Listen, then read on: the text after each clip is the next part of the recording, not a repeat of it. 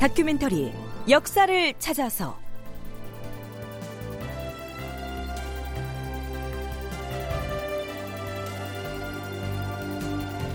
제 680편 경복궁은 불타고 친정의 길은 멀기만 한데. 극본 이상락 연출 정혜진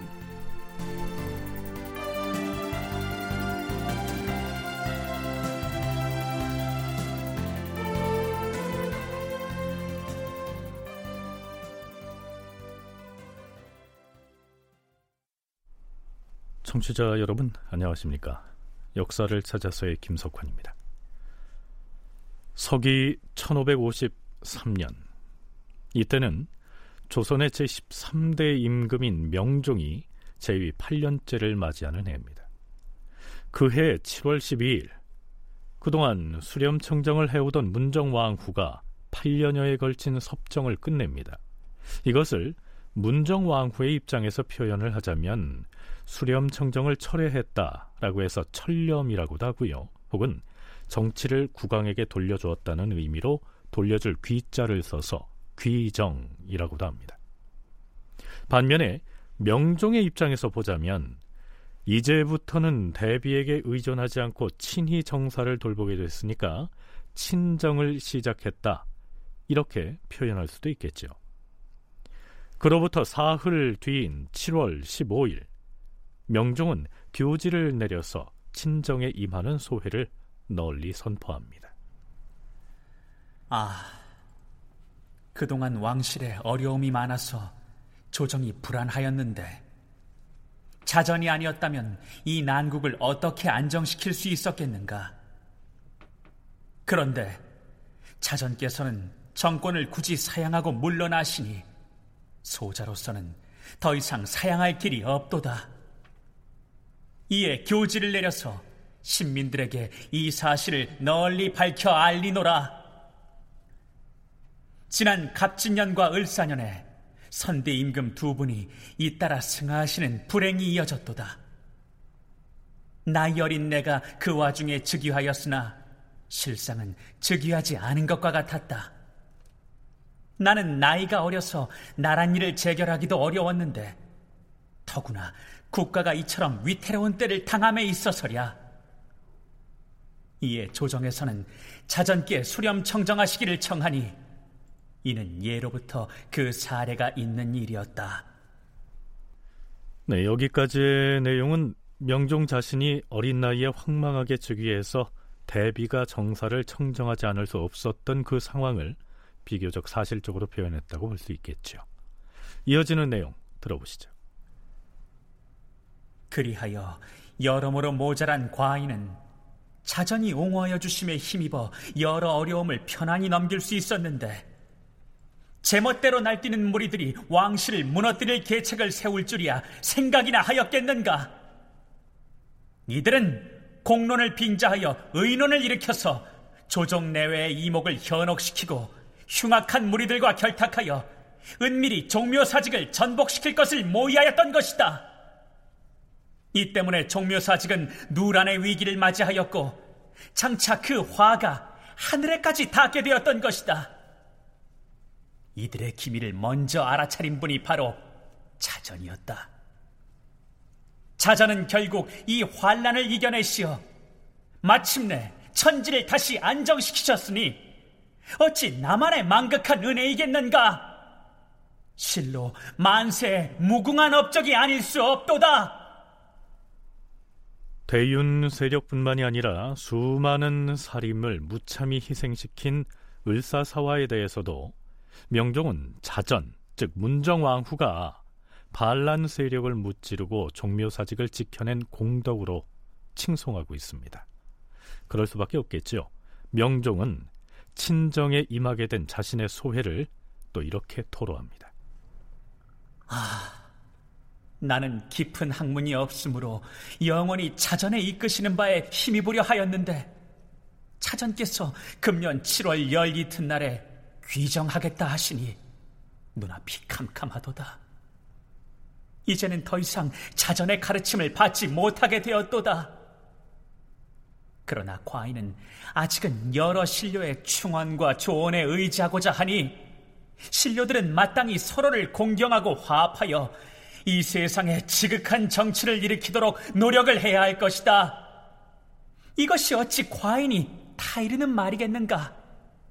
실로 자전의 훌륭하신 뜻에서 나온 말이다. 이에 과인은 대소신료들에게 교시하는 바이다. 이제부터는 대비인 문정왕 후의 도움 없이 정사를 직접 살펴야 한다는 데에서 오는 두려움 같은 것이 배어나 보이는데요. 그렇다면 이때 명종은 대비의 간섭 없이 자주적으로 왕권을 행사해서 국왕의 주의를 공고히 하겠다. 뭐 이런 결심이 섰을까요? 아니, 그럴 만한 환경은 조성됐을까요? 연세대 국학연구원 윤훈표 연구원의 얘기 들어보시죠. 이 후원 세력이 없는 그런 가운데 정사를 주도해야만 했습니다. 송종 때나 중종 때와는 완전히 그 다른 분위기였는데 그 당시에는 새로운 그 신진 살림 세력들이 등장하면서 기존 정치에 대해서 강력하게 비판하고 국왕을 중심으로 해서 새로운 정치를 펼치자. 그래서 이제 기득권 세력과 이제 대치하고 있었는데 명종 때는 이게 완전히 불가능했습니다. 즉 선왕 시절 성종이나 중종 추절과 같이 이 신진 인사들이 대거 발탁해가지고 정치계에 들어와가서 면모를 일신해가지고 새로운 정치를 펼칠 수 있어야 하는데 그런 상황이 아니었다는 거죠. 왜냐하면 소윤파하고 그에 동조하는 세력들이 여전히 정권을 독차지하고 있어서 신진 인사들이 이런 상황에서 자기네들이 진출해봐야 별 도움이 안 된다라고 판단하고 있었기 때문에 그렇게 적극적이지 않았습니다. 성종 때에는 정희왕후가 수렴청정을 파할 무렵에 신진 사림들이 세를 형성해서 친정에 임하는 성종의 든든한 우군이 돼 주었지만 명종의 처지는 전혀 달랐다는 얘기입니다. 앞에서 명종이 친정에 나서면서 발표한 교지를 간추려서 소개했었는데요. 요즘으로 치면 대통령의 취임사라고 할 만한 이 연설문. 이 연설문은 누가 작성했을까요? 명종실록에는 그 교지 말미에 이것은 윤춘년이 지은 것이다. 이렇게 못 받고 있습니다. 그렇다면 윤춘년은 누구일까요? 이런 인물입니다. 윤춘년은 요즘 말로 말한다면 윤원영이 아주 대표적인 참모 또는 뭐 기획자라고 이제 할 수가 있는데요. 그 윤원영이 행하는 이제 여러 정치 활동을 기획하고 보좌하고 그다음에 또 실질적으로 그것을 이제 집행하도록 하는 그런 데 역할을 하고 있었습니다. 그러니까 아주 근원은 문종왕후였고 그 실세 실질적으로 움직이는 사람은 그 윤원영이었고 그 윤원영이 어떤 내린 지시라든가 여러 가지 정책을 입안하고 기획하고 실질적으로 이제 그 작동되게 만드는 사람은 윤춘년이었다. 이제 이렇게 이제 그 볼 수가 있습니다. 그러니까 이 시기 조정 권력을 쥐락펴락하던 소윤 세력의 핵심적인 조직 계보가 문정왕후, 윤원형, 윤춘년 이렇게 이어졌다고 볼 수 있는데요.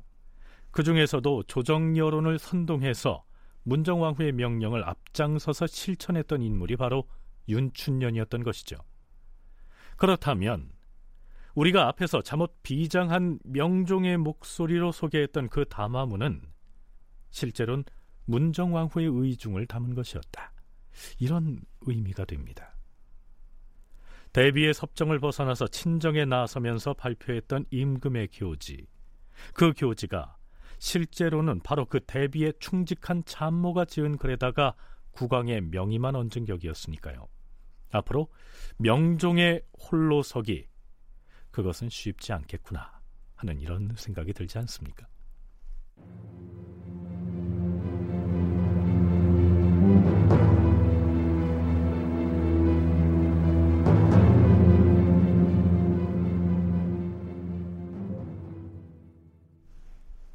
허통이라는 말 들어보셨는지요?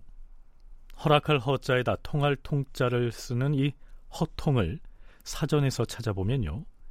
지위가 다른 사람이나 집안끼리 서로 교제하고 왕래하는 것을 허락함. 이렇게 풀이하고 있습니다. 조선시대가 매우 경직된 신분사회였음을 상징하는 낱말로 이해가 되는데요. 하지만 그런 뜻만 가지고 있는 것은 아니었습니다. 명종이 친정을 한 지 석 달여 뒤인 명종 8년 10월 영의정 심연원, 좌의정 상진, 우의정 윤계, 좌찬성 윤원영 등이 바로 이 허통 얘기를 꺼냅니다. 전하, 삼가 경국 대전의 예전을 살펴보니 서울의 자손은 문과나 무과는 물론 생원 진사시에 응시할 수 없다 이렇게 돼 있사옵니다. 서울은 대부분 기녀나 여종의 소생이기 때문에 선비의 사회에 낄 수 없다고 한 것이옵니다. 하오나 사대부가 아내를 여인 뒤에 다시 장가를 들지 않았거나 혹은 아내가 살아있으나 아들이 없어서 양가의 처녀를 구해 처부로 삼았을 경우 이들의 소생은 기녀나 여종의 소생과는 비교할 수가 없는 것이옵니다. 생각해보건대 인재의 우열은 타고난 성품에 좌우되는 것이지 출생의 귀천과는 관계가 없사옵니다. 만일 첩의 몸에서 태어난 사람이 재질이 뛰어남에도 불구하고 설이라고 해서 등용하지 않는다면 어찌 군주가 인재를 취하는 둘이라고 하겠사옵니까? 주상 전하, 사대부의 집안에서는 정해진 분수가 있어서 적설을 엄격히 구분하므로 자손 누대에 이르러서도 그 사람의 적설을 알 수가 있사옵니다. 하오나 이민들은 여자를 엄격하게 구분하여 취하지 않기 때문에 자식을 낳더라도 정해진 분수가 없어서 적설을 구분하기가 어려우므로 양천의 분별이 없사옵니다. 이것은 국법이 현귀한 자에게만 엄격하고 미천한 자에게는 소략한 것으로서 억울함을 호소하는 자가 있을 수 있사옵니다. 이는 조정에서 법을 만든 취지가 아닐 것이옵니다. 그러니 예조로 하여금 상세히 그 절목을 작성하도록 하시어서 양가의 여자를 취하여 아내로 삼은 자에게서 태어난 자손은 문무양과와 생원 진사시에 응시해서 벼슬을 할수 있도록 허통하시옵소서. 네, 이렇게 바로 이 시기 윤원영을 비롯한 의정부 대신들이 설에 대한 허통 문제를 들고 나온 겁니다. 들으셨다시피 여기에서의 허통이란 적자가 아닌 서자에게도 과거의 응시에서 벼슬을 할 수 있도록 허용하는 것을 읽었습니다. 대신들이 국왕에게 주청한 말 중에서 흥미로운 대목이 있는데요. 이민, 즉 신분이 낮은 지방의 하급 관리나 혹은 일반 백성들은 본처에서 난 자식이나 처백에서 난 자식에 대해서 크게 차이를 두지 않기 때문에 오히려 적자와 서자의 차별이 별로 없는 데 반해서 번듯한 사대부 집안에서는 적자와 서자를 엄격하게 구분하기 때문에 사대부가의 서울들이 억울함을 호소하고 있다. 이런 대목인데요. 그건 그렇고요. 명종이 친정을 막 시작한 이 시기 갑자기 의정부 대신들이 모두 나서서 이 서울 허통 문제를 제기한 배경이 궁금하지 않습니까? 한국학중앙연구원 원창의 책임연구원의 얘기입니다. 서울 호통은 이미 명종 4년쯤에 윤원영이가 뒤에서 사주에서 서울들이 상소문을 올리고 있거든요. 왜냐하면 이 허통은 뭐에 대한 허통이냐면 과거 응시하게 해달라. 그리고 정식으로 관직에 나갈 수 있게 해달라 라는 거였어요. 근데 그 당시에 이런 서울들이 모여서 우리에게도 그런 그 과거 시험 볼 기회를 주십시오 라고 하는 일들이 있었는데 그때 뒤에서 어, 윤원영이가 그건 사주한 거다라고 사람들이 평가하고 있었어요. 왜냐하면 윤원영이는 그 처에게서 아들을 보지 못했고 정난정이 아들들을 출사를 시켜야 되는데 물론 출산을 할 수 있지만 이 사람들이 승진하고 그리고 어떤 정권의 핵심에 들어갈 수는 없어요. 서울이기 때문에. 그런데 문제는 그때는 그게 안 받아들여졌다는 거죠. 네, 그러니까 이 시기 조정에서 서울 호통에 대한 논의가 일어난 것은 순전히 정권의 실세였던 윤원형의 사욕 때문이었다. 원창의 연구원의 분석이 그러합니다. 정난정이라고 하는 첩에게서 얻은 자식을 출세시키려는 개인적인 욕심 때문이었다는 얘기입니다. 이보다 조금 뒤쪽에 나오는 사관의 논평에서도 서얼 허통은 조정의 예법을 경솔하게 변경하여서 미천한 자가 존귀한 자를 방해하고 능멸하는 습속을 열어놓게 되는 것으로서 이를 한탄하지 않은 이가 없었다. 윤원영은 본처를 축출하고 첩에게 유혹되어 많은 자녀를 낳았다. 그리하여 앞장서서 서얼 허통의 논의를 재창하면서 아첨하는 무리들을 충동질하였다. 이렇게 언급하고 있는 것으로 봐서 서울 허통 문제는 윤원형의 개인적인 욕망 때문에 비롯됐다. 이렇게 이해할 수가 있겠죠. 서울 호통에 대한 논의는 이렇게 이어지게 됩니다. 다만 서를 허통하였을 때 이를 계기로 혹시나 서자가 적자를 능멸하는 마음이 생겨나서 명분을 어지럽힐까 염려되옵니다. 그러니 서자로서 과거에 응시하는 자는 평소 가정에서 예와 분수를 지키며 효도와 우애를 독실하게 행하여서 과거에 응시할 만하다는 것을 백부나 숙부 혹은 집안의 어른으로부터 보증을 받은 후에 비로소 허통을 해야 하옵니다. 이와 같이 한다면 서얼들은 제각기 자신을 아낄 줄 알고 학문에 부지런히 힘쓰며 행실을 바르게 함으로써 자포자기하던 전날의 습관이 없어질 것이옵니다. 서얼 허통은 나라에서 인재를 임용하는데 조금이나마 도움이 될 것이옵니다. 윤허하시옵소서. 하지만 조선이 상하 귀천의 구분이 엄격한 신분 사회였던 바에 서울을 허통하는 일이 그렇게 쉽게 이루어질 수가 있었을까요?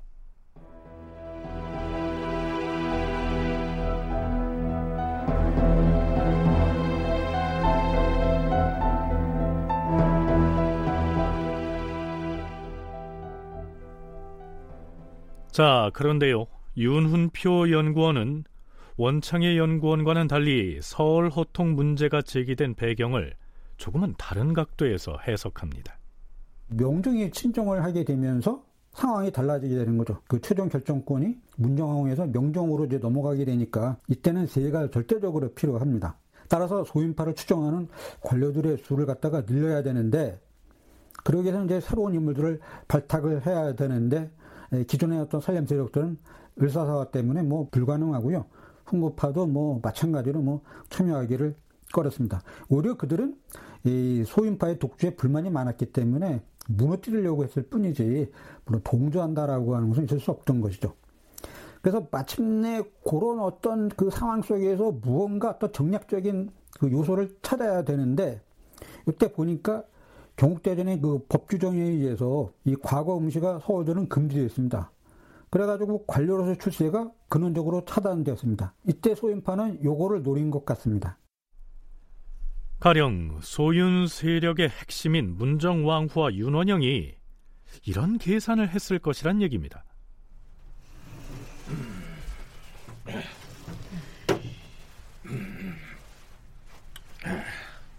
부르셨사옵니까, 대비마마?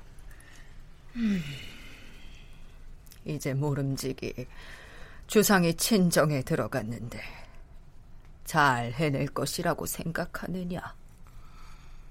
음, 잘 해내시도록 중심을 다해 도와드려야지요.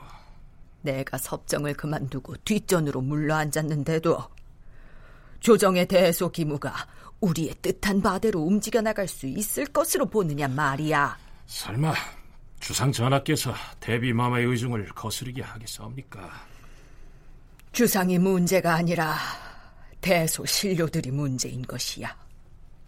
대소신료들 중에 그동안 숨 죽이고 있던 자들이 친정 국면을 틈타서 주상 주위로 몰려들면 무슨 일이 생길지 모르는 것이야. 염려 놓으시옵소서 대비마마. 의정부 삼공 그리고 육조의 판서들도 이 윤원양이를 거스르지는 못할 것이옵니다. 사림을 경계해야 할 것이야. 신진 사림이 새를 얻어서 주상을 감싸고 돌면 아마도 을사년의 일마저 문제 삼고 나설지 모를 일이야. 그래서 생각해 둔 것이 있어옵니다. 음, 좋은 생각이 있는 것이냐? 예, 마마. 이참에 설 허통을 단행하는 것이옵니다. 설을 허통한다. 예. 서얼들에게 과거 응시의 기회를 주고 벼슬 길을 열어주면 그들이 장차 누구에게 충성을 바치겠사옵니까? 어, 썩 괜찮은 생각이로구나. 하지만 반대하는 목소리가 만만치 않을 터인데. 의정부나 육조는 이 윤원영이가 미리 분위기를 만들어 놓겠사옵니다. 하지만 대간의 반대는 쉽지 않을 것이야. 대간은 윤춘년이 여론을 주도할 것이니 염려 놓으시옵소서. 사전에 이런 계산을 끝낸 윤원영이 1차적으로 의정부 정승들을 동원해서 서울 호통에 대한 공작을 했을 것이다. 이런 얘기죠. 이 홍길동전을 통해서 우리가 알고 있듯이 엄청난 불만을 이제 품고 있었는데 그 서울들에게 과거 응시를 허용한다. 그렇게 이제 미끼를 주고 관료로서 제출할 수 있게 해주면 이제 그 서울들은 고마운 어떤 입장에서 이 소연파의 어떤 지지 세력 일종의 뭐 앞장서는 어떤 그 지지층 뭐 선도적인 어떤 부분 요것을 담당할 거라고 이들은 아마 판단했습니다. 왜냐하면 적자 출신의 관료들과 이 서울 출신들은 결코 어울 수가 없습니다. 그렇기 때문에 아무래도 이제 그 위기에 빠진 이 서울 출신들은 어차피 자기들의 후원자인 이 소인파에게 의존할 수밖에 없을 거다. 요런 이제 그 전략적인 계산을 했던 것이죠. 즉 서울들의 처지를 활용해서 그들을 과거에 응시하게 해서 관료로 만들어서 이 소인파를 추종할 수 있는 이런 그 관료들로 만들어서 세를 불려보자. 네, 물론 이것은 어디까지나 윤훈표 연구원의 개인적인 견해입니다.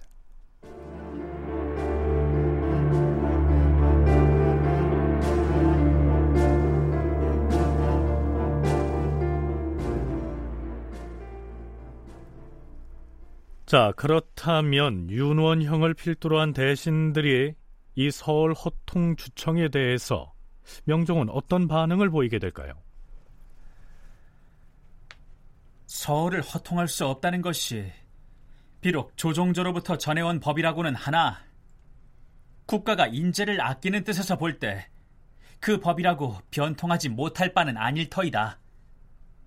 앞으로는 양첩의 아들인 자가 양차를 취했을 경우에 손자에 이르러서 허통하도록 허용하고 천첩의 아들로서 양차를 취했을 경우에는 증손에 이르러 허통하되 요직에는 서용하지 않음으로써 적자를 능멸하는 일이 없도록 하라.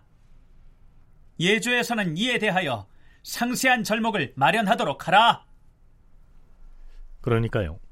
양반이 양인 여자를 첩으로 들여서 아들을 낳았다고 할 때 그 아들이 커서 역시 양인 출신의 여자와 혼인을 했다면 그 손자 때부터는 허통을 허락해서 과거 시험 치를 기회를 준다. 이런 얘기인데요. 반면에 양반이 천한 신분의 첩을 들였을 경우에는 거기에서 태어난 아들은 아무리 양인의 첩과 결혼을 했다고 해도 증손자 때에 가서나 허통을 허락한다. 이런 내용입니다. 이에 대해서 당시 양재역 벽서 사건에 연루돼서 평안도에 귀양가 있던 이현적은 서울 허통에 대한 소식을 듣고는 나름의 의견을 피력한 것으로 실록에 올라 있습니다.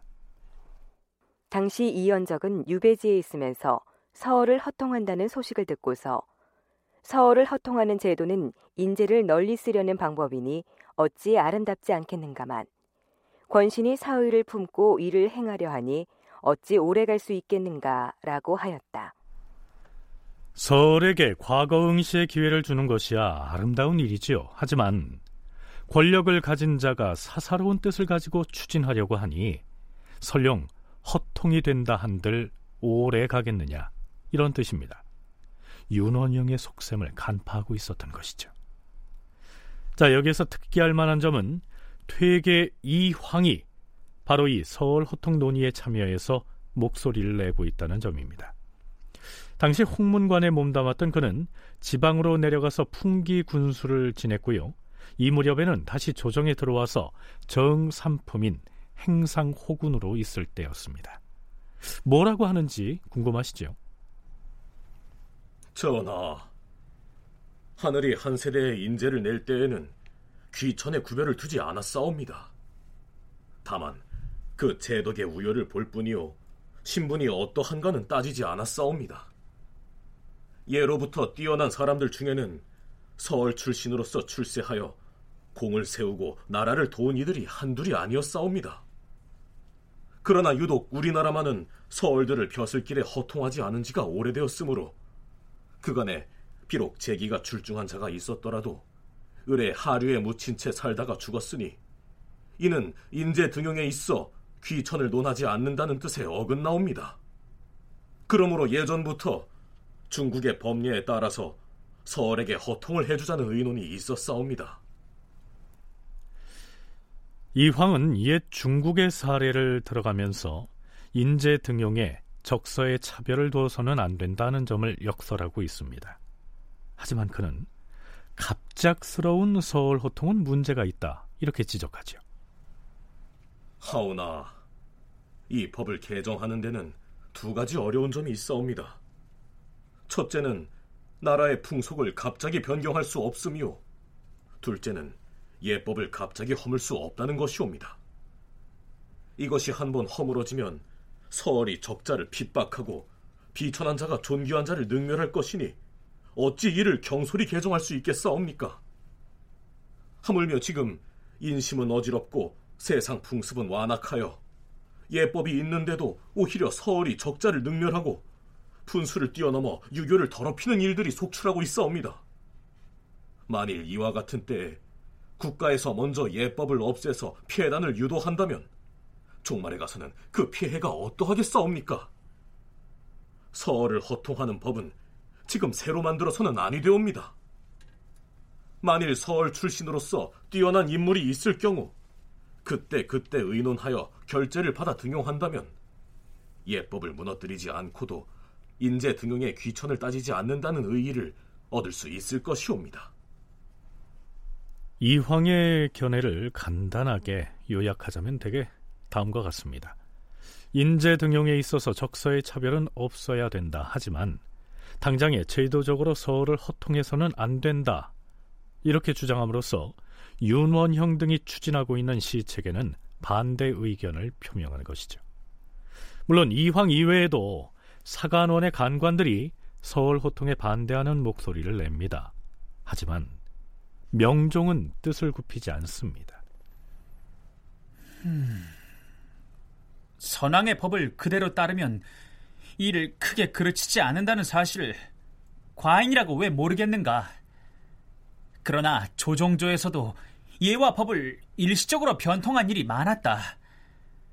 지금 서울의 자손들에게 허통을 해주자는 논의도 폭넓게 의논하여 정한 것이 아닌가?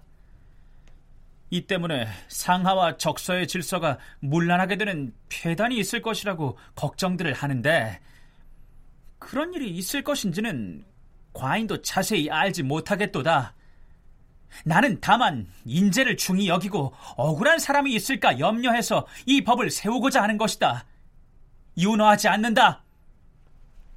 참 뭐랄까요. 주관이 좀 없어 보이지 않습니까? 윤원형이 앞장서서 추진하는 일에 그저 소극적으로 따르는 것. 이 시기 명종의 처지가 그러했던 것이죠. 이 기사 말미에 첨부된 사관의 논평은 다음과 같습니다. 사관원, 홍문관, 사원부는 모두가 한 몸이어야 한다. 만일 왕의 정치에 잘못이 있으면 이 3사가 모두 일어나서 다투어 간한다. 그러나 지금 서울 허통의 일을 놓고 홍문관과 사관원에서는 차자를 올려 그 불가함을 극론하였는데도 사원부에서만 간하지 않았다. 이것은 사원부의 관원 중에 찬성하는 자가 많았기 때문이다. 사원부의 수장인 대사원 윤춘년은 곧 윤원영과 재종지간이다. 이런 이유로 그는 윤원영의 뜻을 조차 서울 허통의 논의를 제창함으로써 아첨하는 무리들을 충동질하였던 것이다.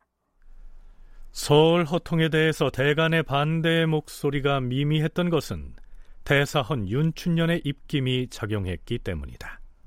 이런 취지의 사평입니다. 결론 삼아서 윤은표, 원창의 두 전공학자의 얘기 들어보시죠. 적소의 차별이라고 하는 게 단지 국한된 문제가 아니라 사회 전반에 걸친 굉장히 중요한 어떤 이 이슈로서 작용하고 있었기 때문에 이건 뭐 허용한다고 그래가지고 금방 해결될 수 있는 그런 문제가 아니었습니다.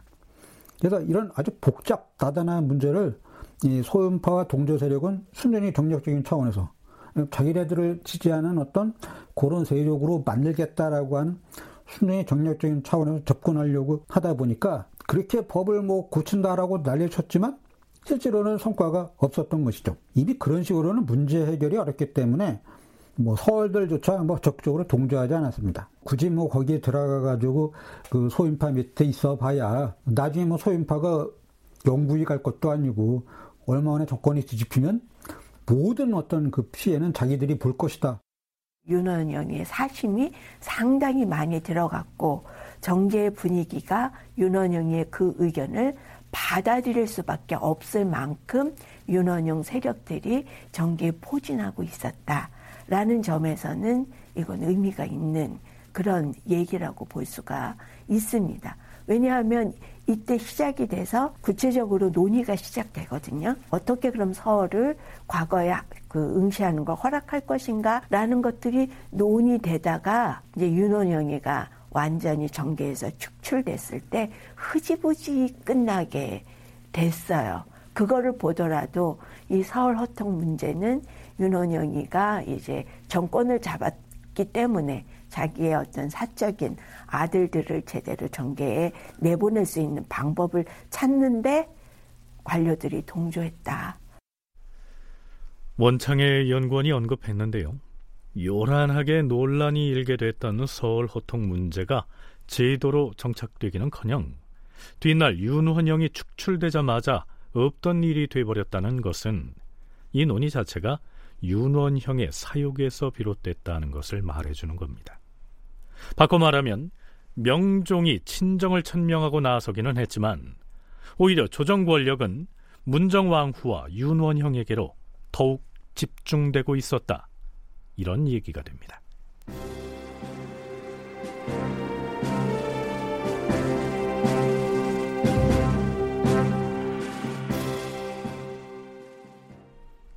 명종 8년 9월 14일 경복궁 아니 저기 대전 쪽에 왜 저렇게 불빛이 환하지? 글쎄 말이야 어? 저 불, 불난 거 아니야? 어, 맞네! 어, 불이 났어! 어머, 저기 강령전에 불길 솟구 치는 것좀 보세요!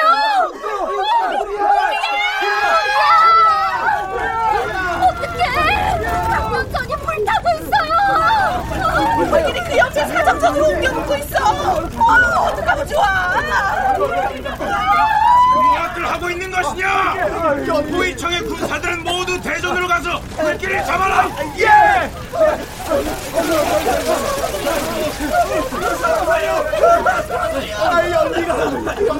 그냥 소남초 나오면 어떡하자는 것이냐? 대전 안에 있는 귀족교를 바깥으로 반출해라! 대전에 있는 터치들부터 거대 오란 말이야! 알겠습니다!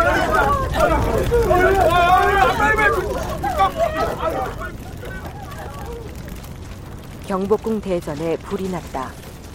태조가 즉위한 뒤 3년째 되던 해에 창건하였던 강령전, 사정전, 흠경각이 모두 불타버렸다. 이 때문에 조종조로부터 전해오던 진귀한 물건들과 서정 및 대왕 대비의 의복 등도 모두 재가 되고 말았다. 이때 삼전은 모두 창덕궁으로 이어하였으므로 궐을 지키고 있던 궁인들이 변고를 듣고 달려가서 재물을 꺼내려 하였으나 하나도 꺼내지 못하고 서책 몇 궤장만을 경회로 연못에 있던 작은 배에 내어다 실었을 뿐이었다. 이에 앞서 밤하늘의 유성이 동쪽으로부터 서쪽을 향하고 그 빛이 서울을 환히 비추는 일이 있었다. 그 때문에 곧 화재가 있을 것이라는 소문이 있었는데 얼마 안 되어 경복궁에 화재가 발생하였다. 경복궁에 불이 났습니다. 경복궁은 그냥 궁궐이 아니지요. 조선시대에 만들어진 다섯 개의 궁궐 중에서 맨 처음 조성된 조선 왕조의 법궁입니다. 정도전이 큰 복을 누리라 하는 뜻을 담아서 이름을 경복으로 지었던 것인데요. 바로 이 궁궐의 화재가 발생한 것입니다. 앞에서 이때 삼전은 모두 창덕궁으로 이어했다 라고 했는데요. 여기에서 삼전이란 대비전, 대전, 중궁전을 일컫습니다. 대비와 임금과 중전이 모두 창덕궁으로 거처를 옮긴 상태였기 때문에 화를 피할 수는 있었다. 이런 얘기죠. 그러나 명종이 친정에 나서자마자 발생한 이 대형 화재 때문에 누구보다도 명종의 충격이 가장 컸을 것으로 보입니다. 경복궁의 대전이 모두 불에 타버려서 하늘에 계신 조종의 혼령을 놀라게 하였으니 나 과인의 마음이 심히 망극하도다. 예조에서는 문소전과 연은전에 위안제를 거행할 수 있도록 준비하라. 네, 참고로 문소전은 태조와 태종의 위패를 모신 곳이고요. 연은전은 성종의 부친인 의경세이자 즉 덕종의 위패를 봉안한 곳입니다.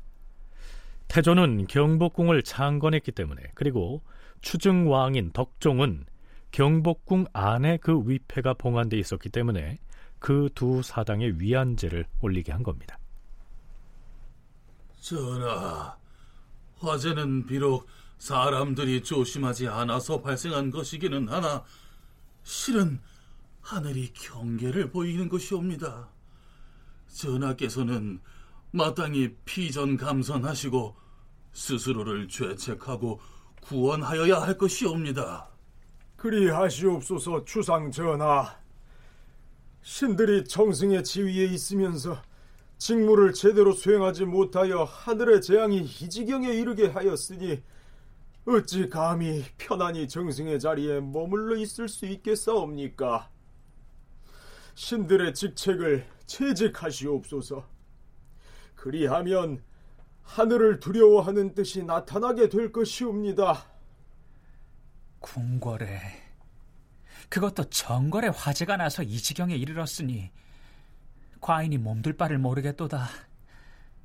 이 어찌 대신들이 직무를 제대로 수행하지 못하여 생긴 것이겠는가? 사직하지 말라. 피전 감선과 구원 등의 일은 아랜대로 하겠다. 임금이 피전 감선하고 조회와 시장을 3일 동안 정지하였으며 중회에 구원하는 전지를 내렸다. 피전 감선 이것은 임금이 자신의 허물을 반성하는 의미로 누추한 곳으로 거처를 옮기고 먹는 음식물의 종류를 간소하게 줄이는 것을 일컫습니다. 이어서 명종은 중외에 구원전지를 내리는데요. 쉽게 말하면 서울과 지방의 모든 신하들로부터 바른 말을 널리 구한다는 교지를 내린 것이죠. 누구든지 임금에게 직언을 하라. 이런 취지인데요. 이때 내린 구원 교지에는 명종의 비가머린 마음이 잘 나타나 있습니다.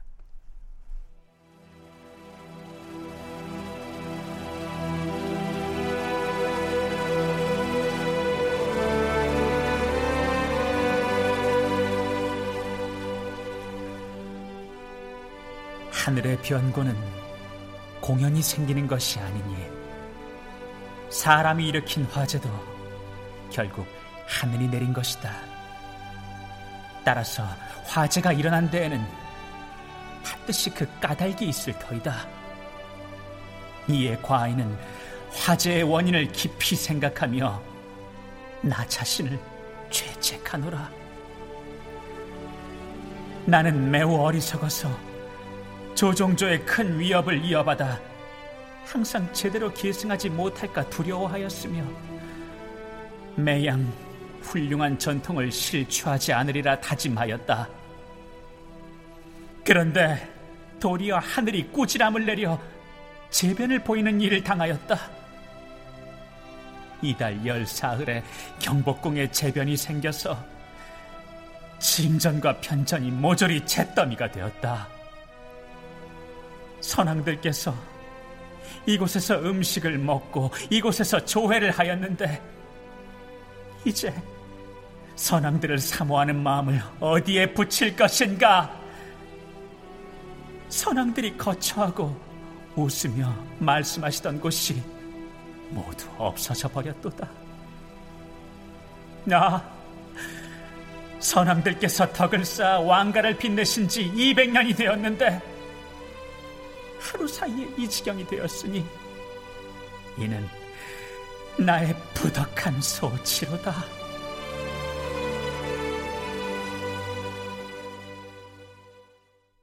명종은 경복궁의 화제가 자신의 부덕의 소치다 이렇게 자탄을 하고 나서 스스로에게 질문을 던지는 방식으로 이렇게 격정을 토로합니다.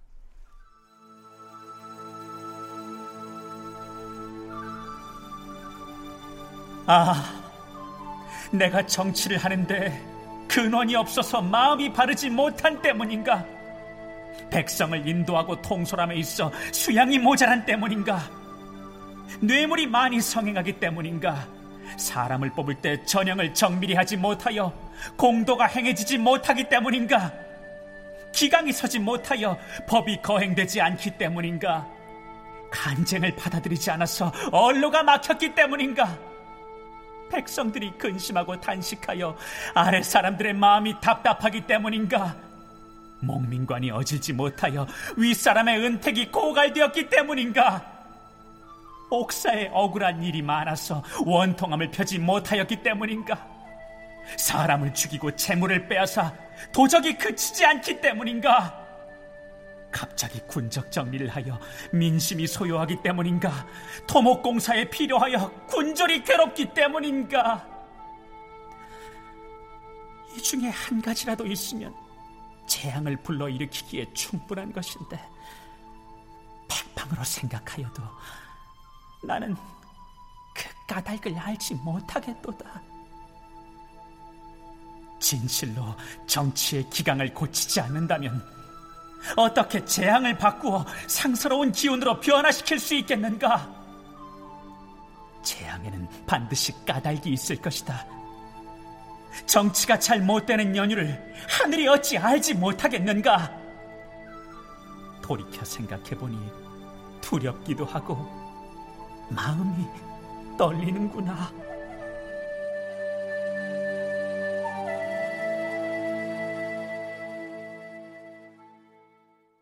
명종은 그 까닭을 알지 못하겠다 라고 했는데요. 사실 앞에서 스스로에게 던진 그 많은 질문들 그 모두가 바로 국정을 꼬이게 만든 요인들이 아니었을까요? 이어서 명종은 마지막으로 구원을 호소합니다. 아, 너희 대소 신하들과 초야에 있는 백성들은 임금의 비위를 건드릴지도 모른다는 두려움을 갖지 말고 누구든지 귀에 거슬리는 직언을 과감히 올리도록 하라. 그 말이 비록 사리에 맞지 않더라도 죄를 주지는 않을 것이다. 만일 재앙을 그치게 할 좋은 계책을 얻게 된다면 과인이 어찌 몸을 굽혀서 절이라도 하지 못하겠는가? 명종은 이렇듯 절절한 마음을 담아 구원 교지를 내림으로써 국정 운영에 도움이 되는 쓴소리를 두루 듣겠다고 천명합니다. 무엇보다도 오랫동안 이어져온 흉년과 기근 때문에 노심초사했던 것 같은데요. 이어서 대소신료들에게는 이렇게 명을 내립니다. 경상도 지방에 전례에 없던 흉년이 들었다 하니 내년에 맞이할 대비와 왕과 왕비의 탄일에는 박물을 바치지 말게 하라. 또한 앞으로 1년간은 상망 전후마다 바치는 물선을 모두 감하여 주도록 하라. 또한 호조에서는 경상도에서 바치는 공물을 감해 주도록 하라. 그런데요. 이 대목의 역사를 기록했던 사관은 이 기사 말미에 매우 혹독한 논평을 첨부해 놨습니다. 이때는 윤원영이 정치를 독단하였으니 그 권력이 임금을 능가하였다. 인사를 마음대로 하고 형률도 마음대로 결정하여서 나라를 더럽히고 백성을 학대한 지 이미 10여 년이나 되었다. 대비는 안에서 일을 결단하고 윤춘년이 밖에서 부채질하니 그 세력이 경고하여 누구 하나 어쩌지를 못하였다. 임금도 속수무책으로 왕권을 제지당하면서 단지 빈자리만을 지키고 있을 뿐이었다. 이로 인하여 기강이 날로 무너지고 염치가 없어져서 사대부들까지도 다투어 탐악과 사치를 숭상하여 집을 크게 짓고 토지를 넓게 차지하기에 여념이 없었다. 게다가 갖가지 가혹한 법을 날마다 세우니 백성들은 고통스러워 신음하고 천지신명이 노하여 재변이 잇따라 일어나고 팔도가 모두 흉년이 들었으며 심지어는 경복궁 대전이 하루 저녁에 소실되어서 조종조로부터 전해오던 서적과 보물이 모두 불타버렸다. 그런데도 임금은 현실의 잘못을 확연히 깨달아서 흉악한 간신을 제거하지는 아니하고 구고하게 한 지방에서 올리는 곡물 진상이나 감하고 있으니 이것이 정사를 바로잡는 데에 무슨 이익이 되겠는가? 네, 아주 신랄하게 비판하고 있는데요. 주된 내용은 명종이 윤원형의 기세에 놀려서 임금 노릇을 제대로 못하고 있다. 이런 얘기입니다. 윤원형은 이조판서, 병조판서 이런 거 두루하면서 인사권을 장악하고 윤춘현은 이제 사관 대사원에 취임해서 오랫동안 그 자리에 있게 함으로 해서 여론 젊은 그 낭청들 이런 사람들의 여론을 이렇게 만들어가는 일을 담당하게 된 거죠. 그러니까 자기네들이 원하는 대로 일을 추진하기 위해서는 여론이 형성돼야 되는데 윤춘현이 대사원을 지내면서 그런 대관들의 여론을 조성해 가지고 올리게 되는 이렇게 되면 이제 또 임금한테 상소를 올리고 이래서 이렇게 해야 된다 저렇게 해야 된다 라고 했을 때 들어줄 수밖에 없는 그런 구조죠. 윤원형이 윤춘년을 시켜서 대간을 선동해서 조정 여론을 유리하게 조성하게 한 다음 임금에게 이렇게 하라 저렇게 하라 상소를 올리게 되면 명종은 거기에 따를 수밖에 없는 구조였다는 것이 원창의 연구원의 분석입니다. 그렇다면 이른바 대신들은 어떠했을까요? 윤훈표 연구원의 얘기입니다. 영의정 그 심연호는 이 세조 때 영의정을 지냈던 심해의 그 증선자로 외척 세력에 속했는데요. 왜냐하면 이제 심해가 세조의 외삼촌이었기 때문에 아주 그 대표적인 아마 그 총성심 씨는 외척 세력이다 이렇게 이제 볼 수가 있고요. 또 이제 좌의정 이 성진은 그 일찍이 종실 계산수 이호지라는 사람인데 그 사람의 딸과 결혼하였습니다. 그러니까 종친의 그 사위였다. 이렇게 이제 볼 수가 있죠.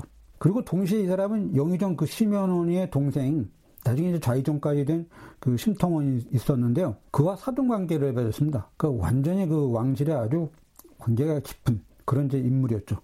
또 하나 우의정 윤계는 이제 파평 윤씨로 외척이었습니다. 영의정인 심연원, 좌의정 상진, 우의정 윤계 이들 모두가 왕실의 종친이거나 외척으로서 윤원영과 더불어서 소윤 정권을 지탱하고 있었던 것이죠. 물론 이들 중에서 심연원과 상진은 명종의 신임이 두터웠던 데다가 상대적으로 유연한 인물이기는 했지만 적어도 이 시기에는 윤원형에 협조하는 자세를 보였습니다. 자, 이렇게 보면 문정왕후가 수렴청정을 그만두었다고 하는 것이 명목상으로는 명종의 친정이 시작된 것으로는 돼 있지만 실제로는 모름지기 그 입지가 더욱 견고해진 윤원형의 친정이 시작됐다. 이렇게도 볼 수 있겠죠. 그렇다면 대비인 문정왕후 쪽은 또 어떠했을까요? 문정왕후는 이 내수사를 운영하면서 자신의 어떤 그 입장이나 자신의 어떤 견해가 이 내수사 운영이 강력하게 그 집행되도록 얘기하고 문종이 거기에 이제 이의를 제기하면 이거는 어미가 그 임금이 지금 너무 바쁘니까 그 바쁜 것을 덜어주는 차원에서 관여하고 이건 또 왕실을 위한 겁니다. 이렇게 하게 되면 그 사실 뭐 명정으로서도 어머니께 무엇라고 뭐 이야기할 수만 그런 어떤 부분이 없다는 거죠. 만약 그 중사가 즉 내관들이 혹시나 그 명령하고 직통하는 사람이 있어서 뭐 알려주면 뭐 입장이 다르겠는데 이미 오래전부터 그 중사들을 그 문용왕후가 잘 거느리고 있었기 때문에 에, 그럴 만한 여지는 거의 없었다. 이런 상황이었으니 과연 명종은 국왕으로서의 입지를 도대체 어디에서 찾아야 할까요?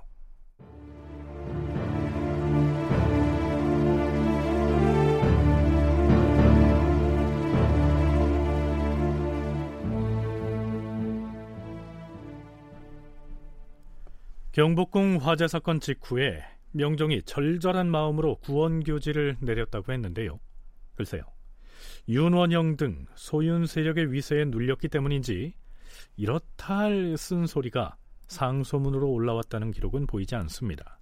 그런데 이로부터 2년여 뒤인 명종 10년 11월 19일 이런 내용의 상소를 올린 지방의 한 선비가 있었습니다. 주상전하, 신은 경상도 단성 현감이옵니다. 지금 신의 나이가 60에 가까웠으나 학술이 거칠어서 문장은 병과에 뽑히기에도 부족하고 신의 행실은 대궐마당 청소하는 일을 맡기에도 부족하옵니다. 그리하여 과거 시험도 10여 년에 세 번이나 낙방하고 물러났사옵니다. 신이 당초부터 과거 공부에 연연하지 않은 것도 아니옵니다.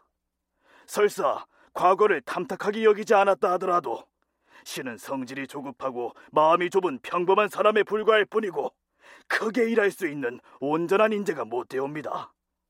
물론 사람의 선악이 결코 과거 급제 여부에 달려 있지는 않사오나 네, 자신을 지극하게 낮추는 어투로 상소문을 시작한 이 사람은 과연 누구냐면요.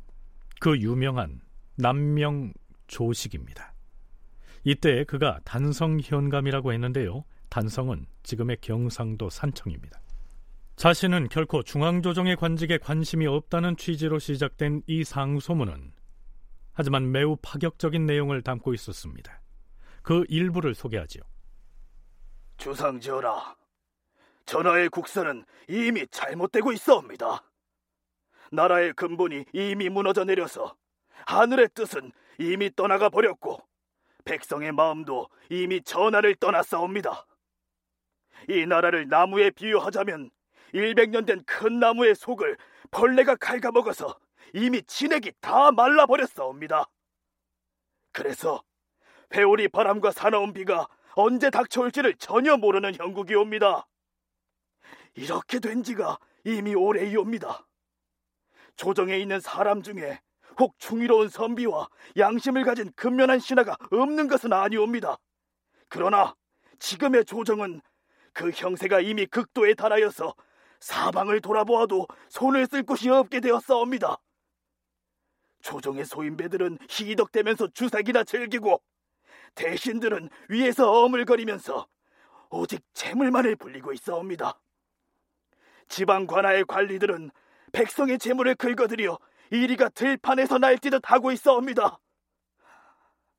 신은 이 때문에 길게 탄식하면서 하늘을 우러러 본 것이 한두 번이 아니오며 그러나 조식의 상소문 중 문제의 내용은 바로 그 다음 대목입니다.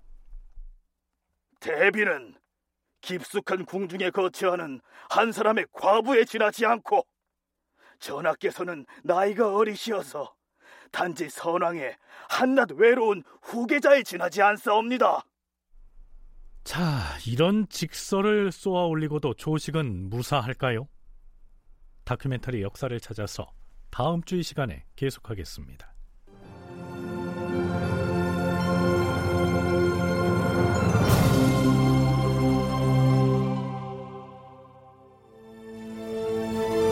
다큐멘터리 역사를 찾아서 제 680편 경복궁은 불타고 친정의 길은 멀기만 한데 이상락 극본 정해진 연출로 보내드렸습니다.